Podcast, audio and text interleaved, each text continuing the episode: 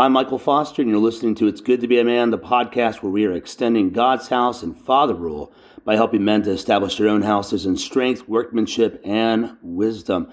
Today, we began loading up a lot of our backlog. We have quite a bit. And so, this is actually something I recorded maybe a year and a half ago on upending the Lords of Niceness.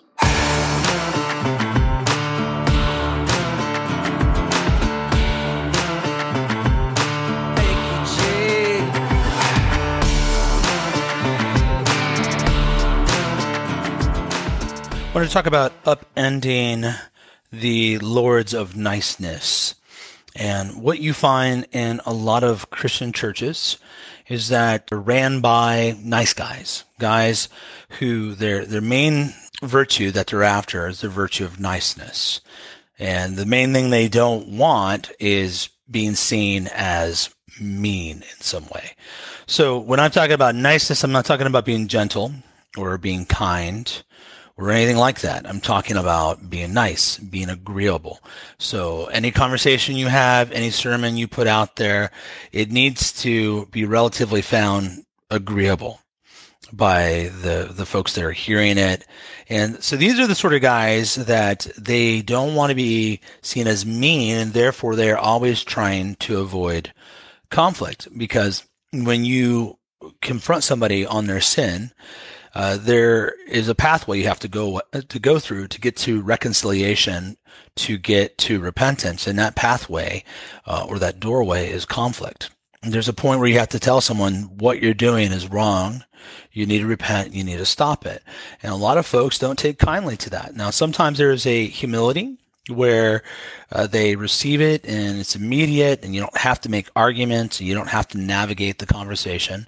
Uh, but that's not the case a lot of times right? More often than not, uh, the person will uh, blame shift, create excuses, make it about you, um, you know, rationalize whatever. And then it's your job as a leader in the church to kind of head them off at the pass and and uh, more or less corner them and show them no no this is a problem this is a sin this is your responsibility you need to stop it and they're going to look for a way to get free from that and one of the easiest ways is not to focus on the content, but to focus on the method of delivery, how you communicate. So this is uh, just huge with uh, folks that they'll say, well, even if what you said was true, the way you came at me made me defensive. And, you know, again, this is to get away from the issue at hand and to pivot and make it about something else.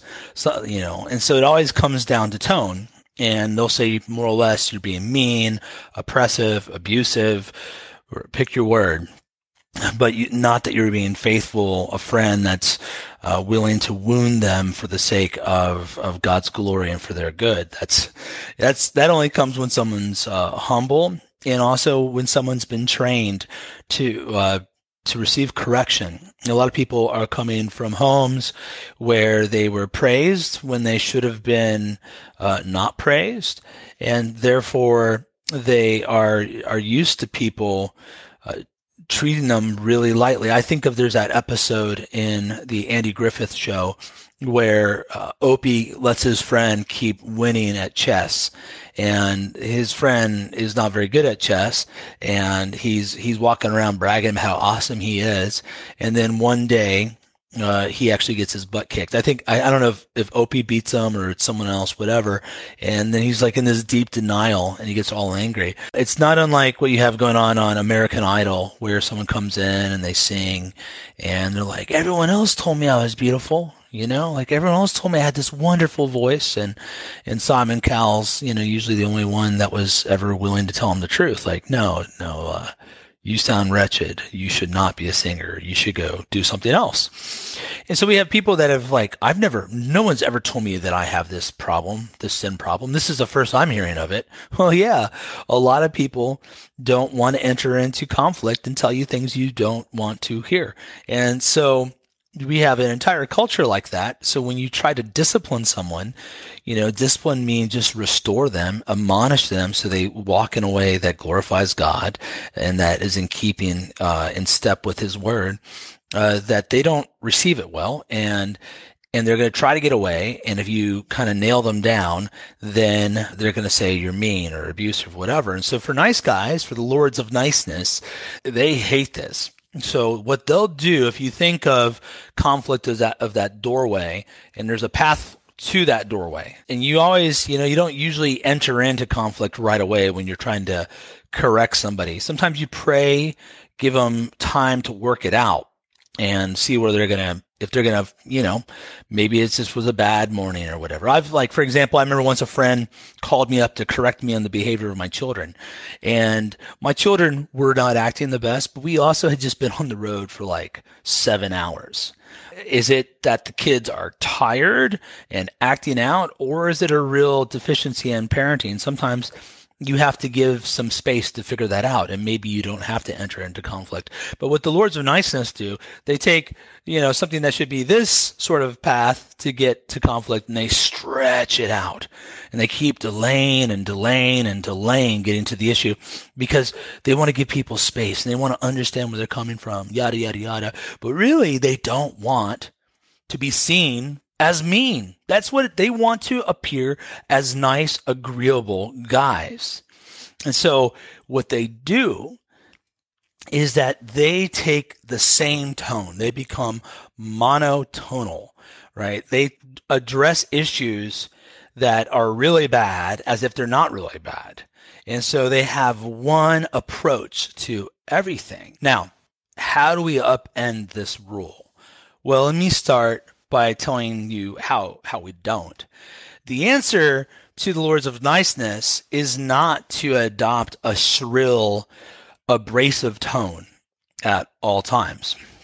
Matter of fact, a gentle tone, one way you can understand gentleness is to think of it as uh, the appropriate amount of strength um, for any given situation. So Jesus, when he's whipping those guys and tossing over tables, can still be gentle. He can be gentle because that's what uh, is appropriate to the situation. Another way to think about it, if I take like a big bag of flour and I toss it into a truck, I'm not being rough with it when I toss it in there. That's just how you treat a bag of um, flour. But if I, that's not how you treat a lamp, right? If I threw the lamp in there, the lamp then uh, is going to break. I'm not being gentle with it. There's an appropriateness in how you treat things right? It, it, has to vary from thing to thing. So it is with tone, because what a lot of people do when they get sick of the lords of niceness, they become shrill. They become overly sarcastic. They become almost always angry and accusatory in the way that they talk. And that's not an answer either, because we know tone absolutely matters. It does. Scripture says so. It says a gentle answer turns away wrath, right? And so there's a, a, way to answer something that's appropriate that will keep things from going a, or will help steer things from going a, a negative direction, a, a way that's not good. And so what we have to be able to do is speak with varieties of tones. We have to modulate to what's needed. So there's a time to be jovial and kind, and then there's a time to step it up and say, no, that's wrong, and stop it. And to use that sort of energetic, heightened speech the nice guys can't do that. They are always super soft and wanting them to, like, I want you to know that I understand where you're coming from, right? And sometimes that just doesn't matter. you just need to tell them what you're doing is wrong, it's a sin against God. You must stop. What happens is these lords of niceness when you take that path that they wanted to be this long and you shrink it down and you force conflict, they, they don't like you. And they're going to tell you that the problem is your tone and they they think that they can always do something better than you. That there's this uh, they they have the magical gift of pr they know how to thread the needle always. But I, I don't think that's the case. A lot of times all they're doing is delaying the inevitable. What we have to do is start to discern like how much space to give somebody. And then we have the tone and the content and the situation match each other. Uh, and then the other thing uh, you have to have is what i call a joyful swagger. So a sort of confidence that comes from knowing that you are saved. Confidence coming from knowing that you have an abundance in Jesus Christ, that the Lord really is your shepherd and you shall not want. Uh, knowing that uh, you can not have much or have a lot, and it doesn't matter because you can do all things through Christ who strengthens you. Uh, you have this attitude of of like confidence. It's not self doubt. There's real joy. There's real happiness that's that's there, and it comes from having abundance in Christ. That's what you have to have that sort of that the that swagger that comes from it.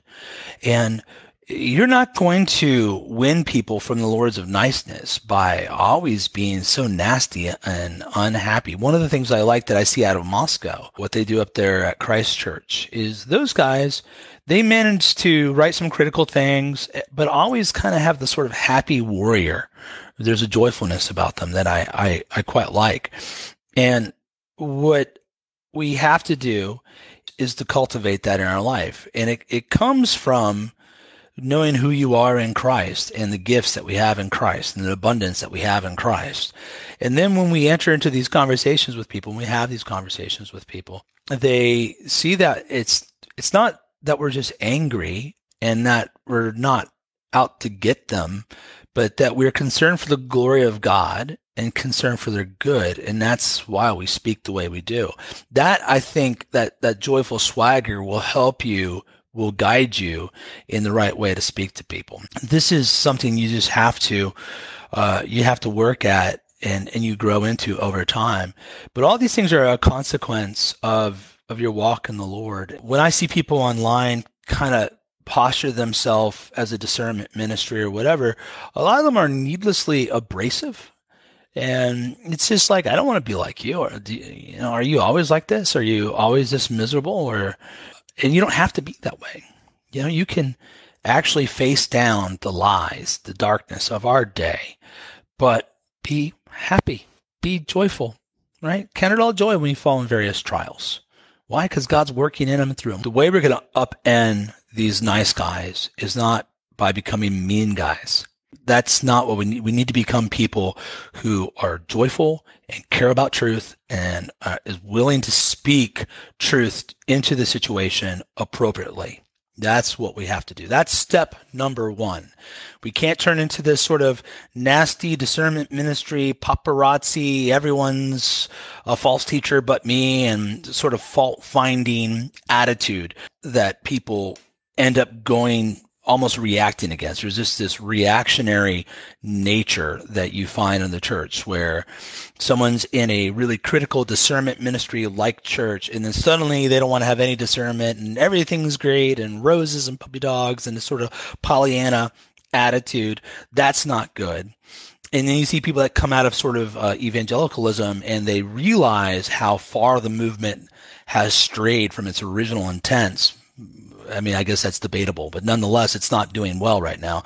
And then they they can become shrill, and that's not the answer either. So we gotta avoid the ditches, and that comes from again uh, the abundance that we have in Christ. I would recommend just really meditating on the truth of Psalm 23. I think that's a huge, uh, a hugely helpful psalm in that you can see David's mindset. Even in the dark times, the Lord's with him even when he dies, he's still going to have an abundance. His whole life is abundance. His cup overflows, green grasses, uh, the wettest of waters. I mean, he has everything he needs. And from that, he can be a happy warrior. Until next time, be on the alert, stand firm in the faith, act like men, be strong. Let all that you do be done in love.